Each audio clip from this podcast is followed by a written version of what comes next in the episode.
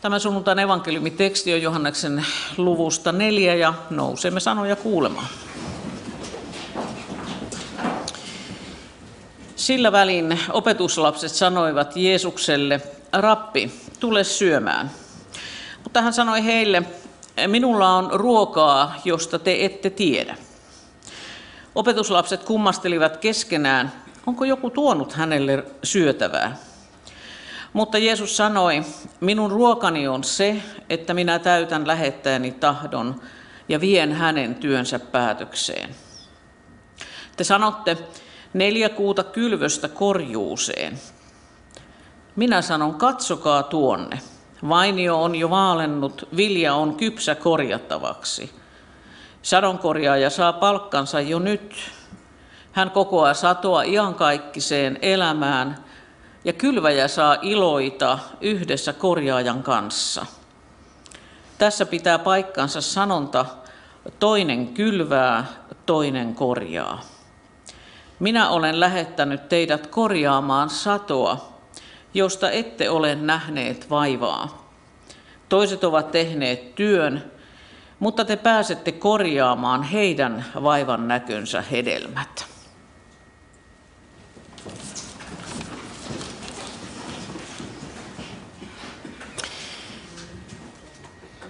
Luulen, että moni meistä on nähnyt elokuvan, jossa on tämmöinen mielenkiintoinen ohjaajan leikkaustapa sillä tavalla, että, että ensin tapahtuu täällä ja sitten se tarina jatkuu ja sitten tulee tämä, että samaan aikaan toisaalla. Ja sitten taas siirrytään toiseen paikkaan. Ja sitten onkin jo kolmas paikka, mitä kuvataan, ja siellä kakkospaikassa tapahtuu jotakin. En tiedä, evankelista Johannes olisi varmaan päässyt aika hyväksi tämmöisestä toimintaleffojen kirjoittajaksi, käsikirjoittajaksi, koska tämä Johanneksen evankeliumin neljäs luku on tämmöinen ää, varsinainen toimintaleffa. Ja kun tässä on niin paljon tätä actionia, niin kirkkovuodessa on tehneet ne viisaat, jotka näitä kirkkovuoden tekstejä niin ja liimaa eri sunnuntaihin. Tapa, mitä minä suuresti inhoan sen tähden, että kokonaisuudet hajoavat meiltä. Niin, niin tota, tästä on leikattu ja liimattu, kuulkaa meille vähintäänkin kolmen sunnuntain tekstit. Ja ne, ne pätkät on nyt niin kuin ollut tässä aikaisemmin, ja nyt tullaan vähän tämmöiseen hassuun kohtaan, joka alkaa taas sillä lailla, että kun, kun luetaan tekstiä, niin sitten täällä tulee yksi kaksi sillä välin, jolloin jos yhtään tarkka kuuntelija, niin miettii, että no millä välin. Eli nyt kerrataan niin kuin nopea kertaus, että mihinkä tässä nyt Johanneksen tarinassa ikään kuin leikkautuu, mitkä on ollut ne näyttämöt, missä on oltu sitä ennen on tultu Syykkar-nimiselle kaivolle Samarian kaupungin lähelle.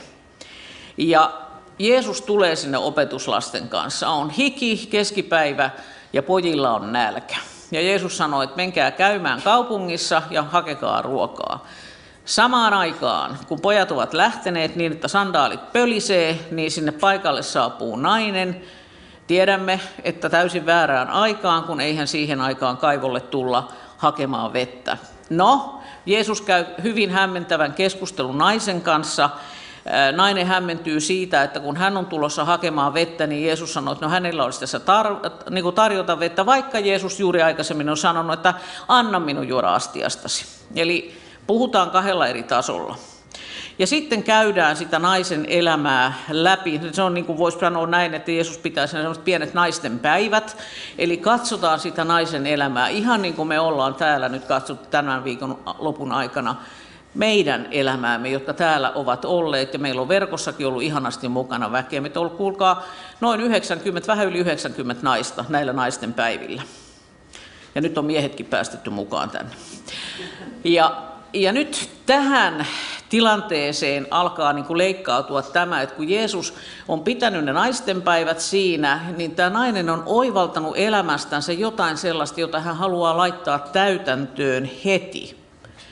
Ja niin hän palaa sinne kylään, jossa hän on ollut halveksittu, josta hän on ikään kuin vetäytynyt ja hänet on työnnetty ulos. Ja nyt hän palaa sinne, koska hän, hänen elämässään on tapahtunut joku iso oivallus niillä naisten päivillä siellä kaivolla. Ja nyt tähän tilanteeseen leikkautuu tämän, tämän sunnuntain saarnateksti. Nainen on lähtenyt, se oli niin kiire, että se jätti sen astiansakin sinne kaivolle. Opetuslapset tulee sieltä ruokakassien kanssa ja, ja tota, tuovat, tuovat Jeesukselle ruokaa ja ne ihmettelee tietenkin, sekin käy tässä edellä vielä esille, että ne ihmettelee, että, että hetkinen, että miten toi nainen on niin tässä ja Jeesus juttelee sen kanssa. No, ne on nyt tottunut siihen, että Jeesus tekee outoja juttuja, mutta että vähän ne pyörittelee silmiänsä siinä, koska ei tämä nyt oikein ollut niin kuin tarkoituksellista, eikä luvallista, eikä sopivaa. Mutta sitten se nainen lähtee ja sitten aletaan tyhjentää niinku niitä kasseja, joissa on sitä ruokaa. Ja tulee ihana sana, joka, jonka pitäisi tehota, rabbi, tule syömään.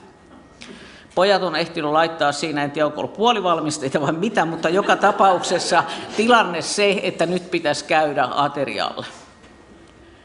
Mitä tekee Jeesus? Minulla on ruokaa, josta te ette tiedä mitään. No on semmoinen vastaus, että on ihan ymmärrettävää, että, että niin kuin ne miettii, että hmm, nämä opetuslapset, että no mitä tässä nyt on niin kuin tapahtunut, että sehän oli ihan nälkäänsä nääntyneenä, me tultiin kaikki, ja nyt toi nainen, toikohan toi nainen sille ruokaa, mutta ei sekään nyt oikein, että mikä tämä oikein on. Ja tämä on se tyypillinen tilanne, joka oli tapahtunut jo Jeesuksen ja naisen välillä ja tapahtui niin monta kertaa, että Jeesus puhuu ihan jostakin niin kuin isommasta asiasta, jostakin sellaisesta, joka ei ole sitä konkretiaa. No mä ymmärrän sen ja me ymmärretään kaikki, että totta kai ne opetuslapset oli siinä konkretiassa, kun niillä oli ne ruokakassit siinä mukana. Ja tämä on nyt just niin kuin sitä meidän elämää, että, että me, me ollaan tässä niin kiinni. Ja sitten välillä Jumala haluaa puhua meille vähän niin kuin, niin kuin isommalla tasolla. Ja nyt Jeesus sanoo näin, että, että sanoo, että mikä on niin kuin se hänen ruokansa. Minun ruokani on se, että täytän lähettäjäni tahdon ja vien hänen työnsä päätökseen. Mikä on ruoan idea? Se on just sitä, mitä, mitä Marika tuossa alussa kuvasi. Se on jotain, ruoka on jotakin, mikä tavallaan se fyysinen ruoka, mitä, mitä täällä Vivomon ravintolassakin saadaan syödä maukasta ruokaa, tai te, te kotikatsomussa teette tänään sen sunnuntain lounaan, se on sitä, mitä me tarvitaan fyysiseen hyvinvointiin. Mutta me tiedämme, että se ei riitä tässä elämässä. Se ei riitä. Me tarvitsemme jotakin muuta. Ja me tarvitsemme jotakin, ja nyt me emme ole yhtään erilaisia tässä Jeesuksen kanssa, kun hän sanoo, että, että minun ruokani on se, että täytän lähettäjäni tahdon. Kuka lähetti Jeesuksen? Isä. Isä lähetti Jeesuksen. Kuka loi sinut tähän maailmaan? Taivaallinen Isä, sinun luojasi. Sinä olet hänen suunnitelmansa.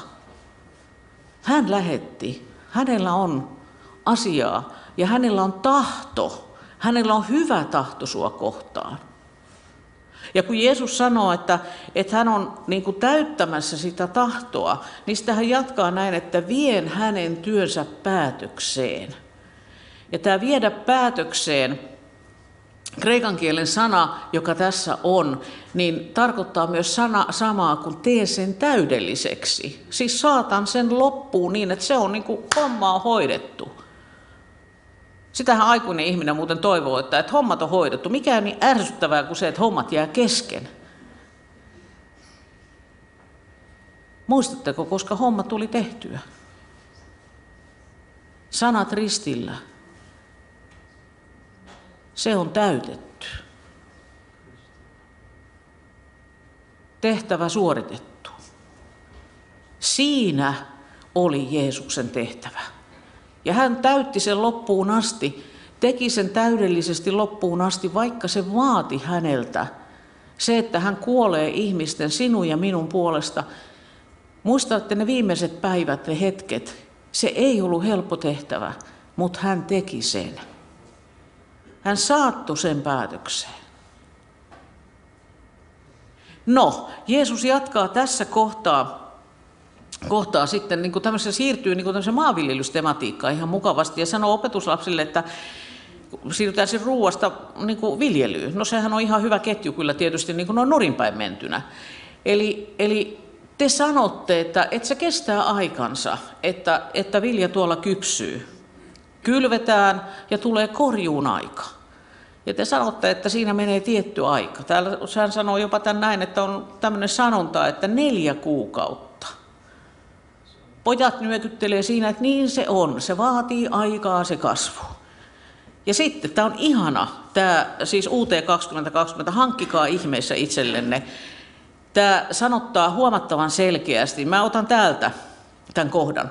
Te sanotte, vielä on neljä kuukautta sadonkorjuuseen, mutta minäpä sanon teille, katsokaa ympärillenne, niin näette, että viljapelloilla on jo valmista leikattavaksi. Siis mistä ihmeestä se Jeesus nyt niin kuin puhuu? Opetuslapset on taas sillä että mm, mm, mm, ei ymmärrä. Ja nyt todennäköisesti, veikkaisin näin, niin Jeesus näyttää sinne Samarian kaupunkiin. Huom. Edellisessä leikkauksessa, kohtauksessa, se nainen on lähtenyt sinne. Ja Jeesus tietää, mitä siellä nyt tapahtuu siellä kaupungissa. Se nainen kertoo, että tuolla kaivolla on ihmeellinen mies, joka on kertonut mulle kaiken, mitä mä oon tehnyt, ja hän mahtaa olla se Messias. Ja kun te luette tätä Johannes 4 eteenpäin, niin siellä kerrotaan siitä, että mikä kohu syntyy siellä Samarian kaupungissa ja miten ihmiset tulivat sieltä Jeesuksen luo ja pyysivät, että tuu tänne ja kerro meille.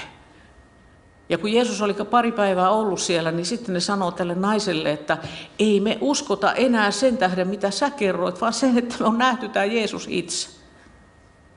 Ja tähän Jeesus nyt viittaa.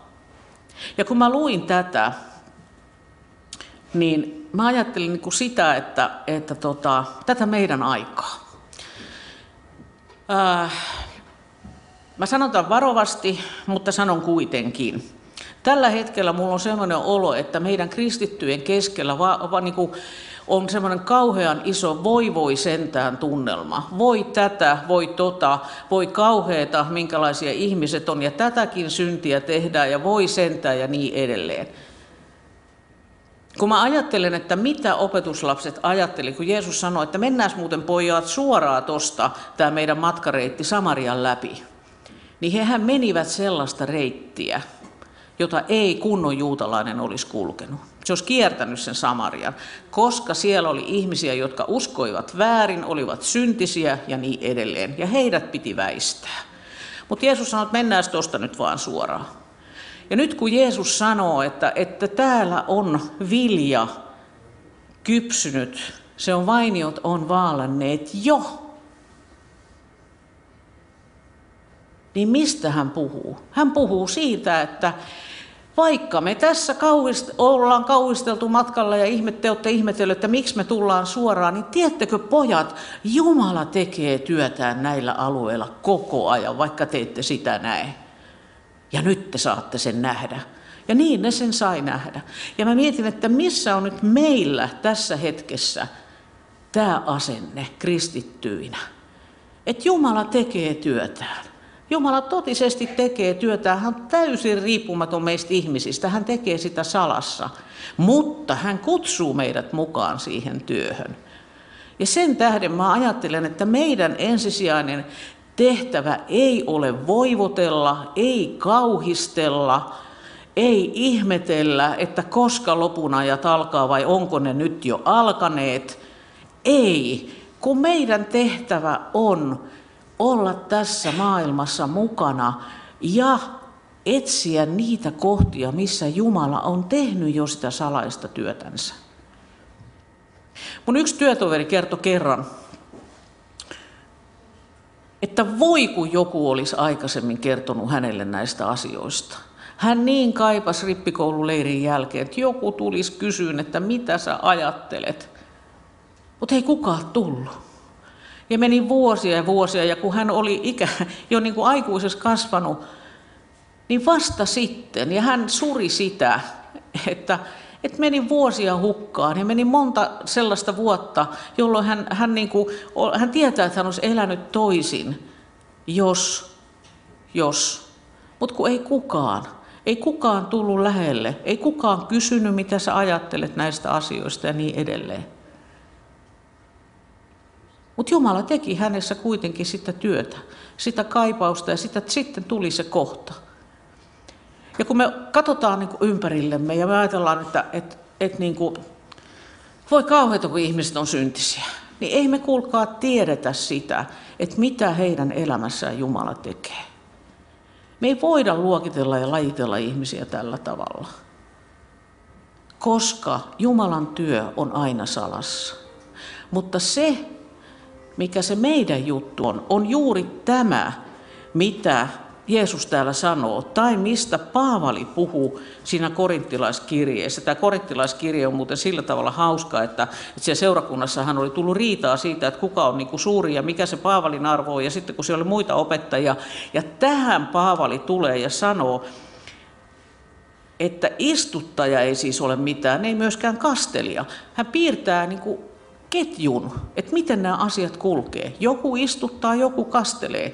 Siis se ei mene nyt niin kuin näin, että, että, että niin kuin joku on tämän lukenut, että minä istutin ja Apollos katseli. Siis useimmitenhan se menee niin, että me ajatellaan, että joo, jotkut muut tekee ja sitten me vaan katsellaan. Mutta ihan oikeasti se, miten me voidaan siellä lähiympäristössä niin kuin kastella, on rukous on rinnalla kulkeminen. On sen sanominen, että hei, sulla on vaikeaa, mä kuulen sen.